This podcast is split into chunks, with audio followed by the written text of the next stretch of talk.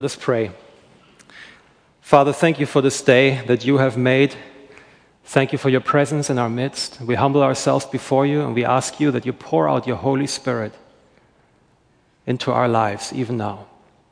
Come, Holy Spirit. Open up the word to us and lead us into an encounter with Jesus. In Jesus' name we pray. Amen. Good morning. It's good to be back uh, my name is Lenny Konchevitz. I'm the resident church planter here at Grace Anglican, and my family and I we moved to uh, St. Johns County a month ago, where we um, are leading the church plant.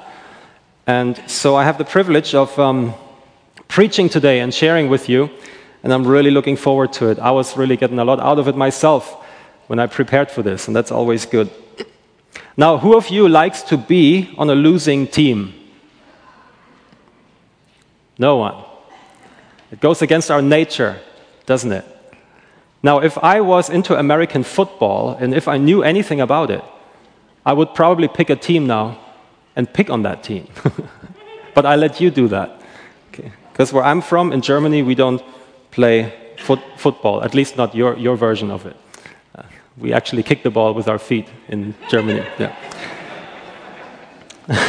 anyway, we're in the season of Epiphany light shining in the darkness. And I want to look a little bit today at what that means and how Jesus shone his light into the darkness. And I want to share a story with you. When I was 14 years old, Jesus did a few things in my life that really shook me in a positive way and opened my heart and my eyes to see that He is real and that He wants a relationship with me. And He set me on fire with a passion and desire to serve Him for the rest of my life. And one of the things that happened uh, when I was 14 is one day I, I joined a youth group meeting. I wasn't really so much part of that meeting, but somebody I knew, a minister, came and served that youth group, and so I joined her. Now, that minister, she had a very similar ministry to our Reverend Gus here. Um, he, she was a prayer and healing minister.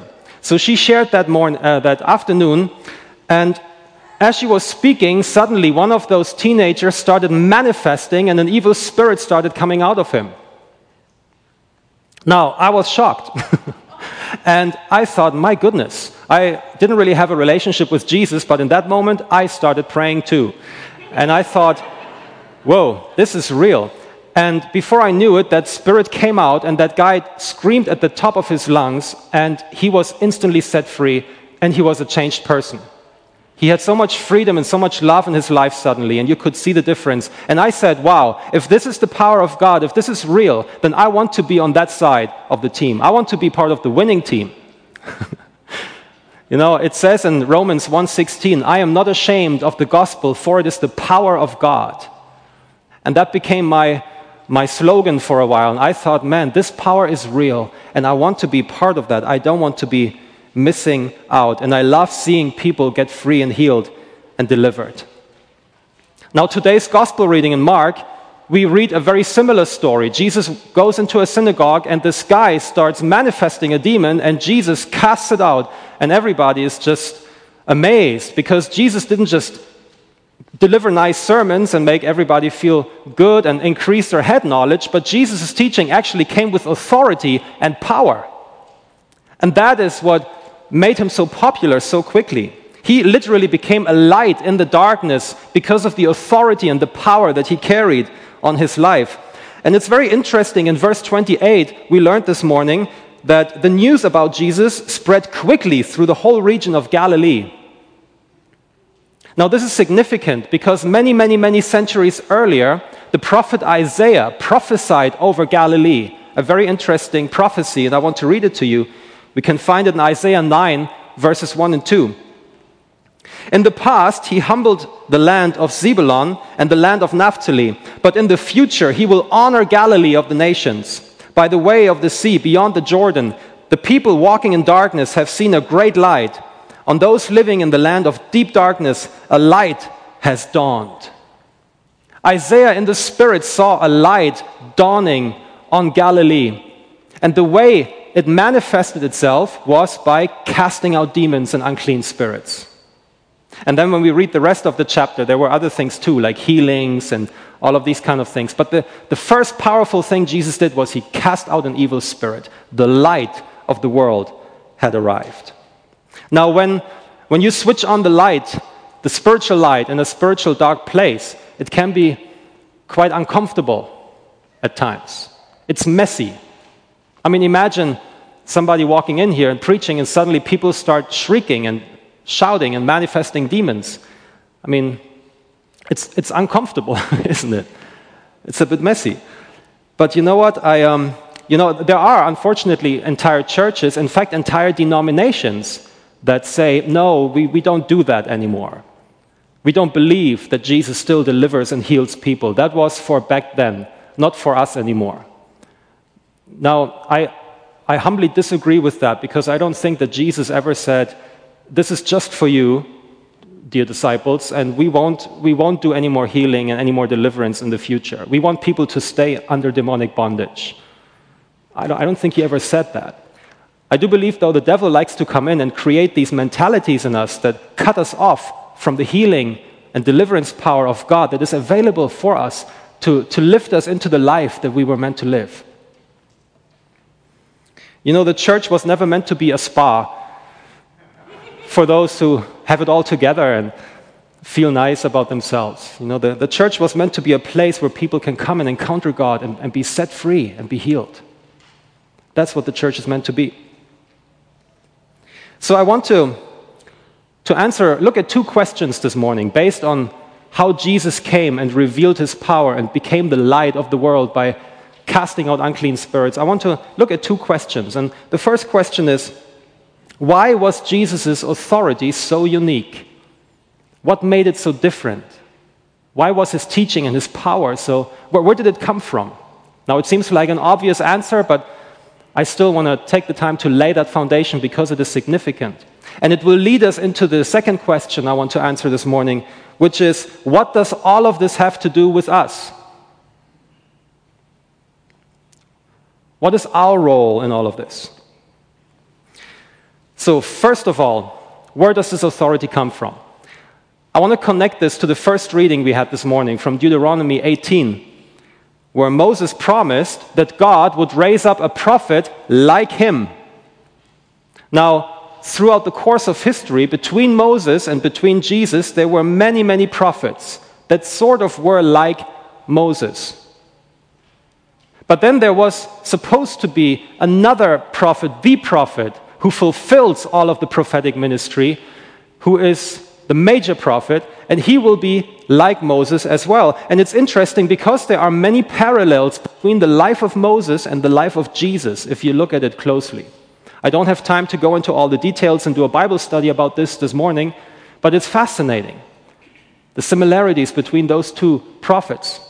The main point, though, I want to to share with you is just like Moses led people of God out of Egypt, out of bondage, so Jesus is leading the people of God out of bondage, out of spiritual Egypt, oppression, um, being under the oppression of sin, under slavery to, the, to Satan. That is what Jesus is leading us out of through his death and resurrection, similar to how Mo- Moses led his people out of Egypt. But then there is another bigger dimension to Jesus. Jesus was not just a prophet like Moses, he was of greater glory than Moses. Hebrews chapter 3, verse 2 and 3 say. If you look that up in the New Testament, Hebrews 3, it says, Jesus was of greater glory than Moses. And it explains what that means. And it says in verse 5 and 6 Moses was faithful in all of God's house as a servant but Christ is faithful over God's house as a son. So Jesus had greater glory than Moses because Moses was only a servant in God's house. Now, not an insignificant servant, a very influential, significant servant. And yet, Jesus, when he came, he didn't come as a servant. Yes, he was a servant, but it was not the root of his identity. The root of his identity was that he was the son. He was the Son of God. And he got his authority directly from the Father. He got it directly from the Father. We must not forget that in the kingdom of God, we're not in a democracy. You don't gain authority through popular vote, which solves a lot of problems, doesn't it? You don't get voted into authority. You, you cannot buy it either. You can't pay God a certain amount of money and say, hey, can I please have more authority? Somebody once tried that in the book of Acts and it did not end well. The only way to receive authority in the kingdom of God is by inheriting it. It's an inheritance. You can't earn it, you can't work for it. You just, you're birthed into the family. Most of you know Queen Elizabeth II, right? When she dies, which who knows when that will be, she's been around so long, man. When she dies, guess who becomes king? Charles. Why? Because he is the firstborn son. No discussion. He will have the authority of the king. So, what does all of this have to do with us now? Knowing that Jesus' authority came from his sonship. Again, Jesus' authority came from his sonship.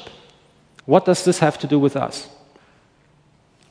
Well, I'm glad you asked, because I'm going to tell you. Remember, the series is called Light Shining in the Darkness. Now, this, of course, refers to Jesus, who is the light of the world. But in the famous Sermon on the Mount, which we read in Matthew 5, he teaches his disciples and he looks at them and he says, You are the light of the world. The calling he received from his Father he passed on to us. So when we're talking about a light shining in the darkness, we have that nice banner back there Jesus, the light of the world. When we are on his side, then we get to shine in the same light that Jesus had when he came. Doesn't mean that we are Jesus, it means that we're like him, that we become Christ like. And one, ba- one way by doing that, one way by releasing and shining the light of Christ in this world is by receiving and inheriting the same power and authority that he had. We just learned that authority comes from sonship. And I want to share with you a verse that many of you are probably familiar with in John chapter 1, verses 12 and 13. It says, But to all those who did receive Jesus, who believed in his name, he gave the right to become children of God, who were born not of blood, nor of the will of the flesh, nor of the will of man, but of God. The moment you put your faith in Jesus, the moment you believed in his name, according to this scripture, in that very moment, something supernatural happened in your life. The Father in heaven rebirthed you you were born again. This is where we get this phrase from. You were born again. You were born into a new family, into the family of God. You have received the spirit of sonship or the spirit of daughtership, to include everybody in this. You have received the spirit of sonship the moment you put your faith in Jesus. You were born not of somebody's will, not of somebody's vote, not of somebody's opinion. You were born of God. What an amazing reality. This is true for you and me who have put our faith and our trust in Jesus. Now, if you have not put your trust in Jesus yet, I want to encourage you this morning to do that. You're really missing out if you don't. Put your trust in his name. Now, there's something interesting about the verse here, too. It says, He gave those people the right to become children of God. The word for, for right is the Greek word exousia, which is where we get the word authority from. So you received authority to be a son and a daughter of God when you put your faith in his name. The same word for authority appears in another scripture in Luke 10. The context here is that Jesus had just sent out his his disciples on a mission trip. He sent them out and he said, Go and heal the sick, cast out demons, raise the dead. And in Luke 10 19, Jesus says to his disciples, Behold, I have given you authority to tread on serpents and scorpions and over all the power of the enemy, and nothing shall hurt you. This is amazing. Jesus did the unthinkable here. What he had received from the Father, the authority that he inherited as the Son, the power that he was anointed with, that made him shine like a light in the darkness, that made demons manifest wherever he appeared. I mean, the demons couldn't help but come out of people because Jesus walked into the room. That same authority, Jesus says, Look, guys, I'm giving this to you. Now go and do what I've done. Can you imagine how freaked out the devil must have been? Not only did he already have enough trouble when Jesus, the Son of God, appeared and started doing all this, but now Jesus multiplied himself into dozens and dozens of people who went all over Israel, pushing back the kingdom of darkness, announcing that the light of the world has come.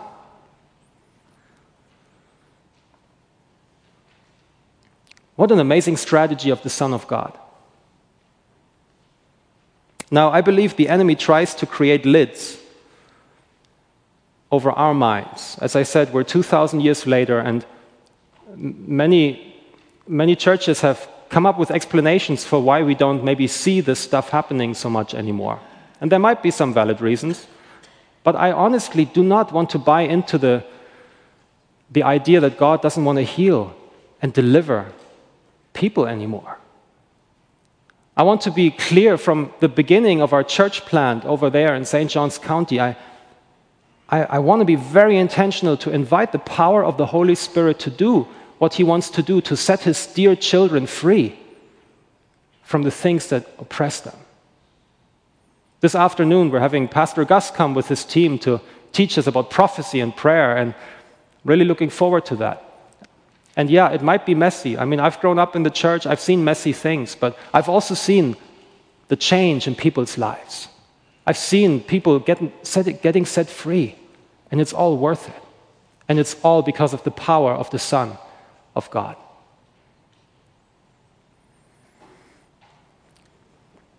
You know, some of you might think, well, logically, I get this, but I do not think or believe that I actually have authority that I can pray with power. I've had plenty of experiences where I prayed for people and nothing happened, and I just struggle to think that I'm included in this.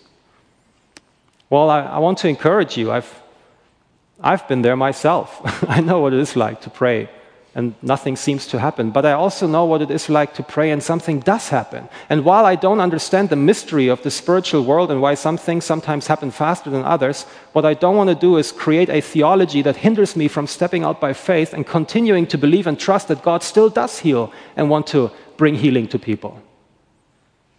And I want to encourage you this morning. I hope that this lid is being lifted off your hearts and minds and that you can embrace the authority that God has given you to, to do what He has called us to do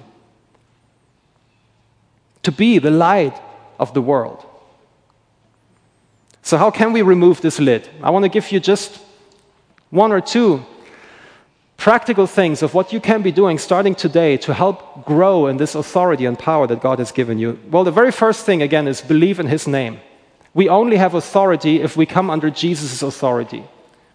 If you try to mess in the spirit and cast out demons without being under the authority of Jesus, you set yourself up for a disaster. There's a story in the book of Acts where some people tried to cast out demons, but they were not followers of Jesus. And they were beat up and bruised badly. because in order to have authority, you must be under authority. And it's the authority of Jesus. So put your faith in his name if you haven't done so yet. And then I want to encourage you to start using what you already have. You have been born into the family of God. You have received the right to be a child of God. And with that comes authority and power.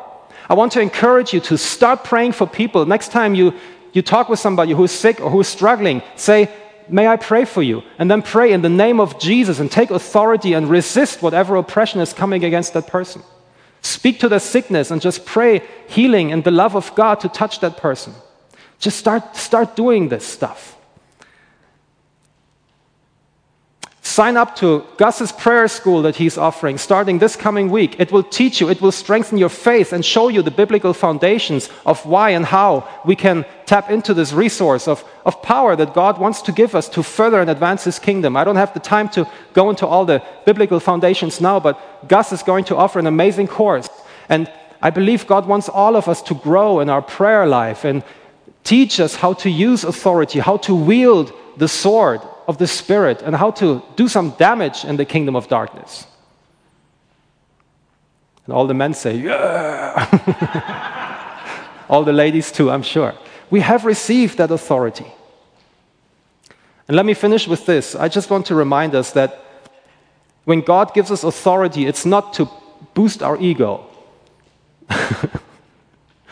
this is like the worst thing you can do with authority. You know, when Jesus came, he didn't cast out demons, heal the sick, and say, Whoa, I'm really cool. I got the power. It's the opposite. Whenever people tried to make him king or to, to do something that was not in line with the will of the Father, he, he laid down his authority and he said, It's not about me here. My authority, my anointing, my power is so that you can be set free not so that I can feel better about myself.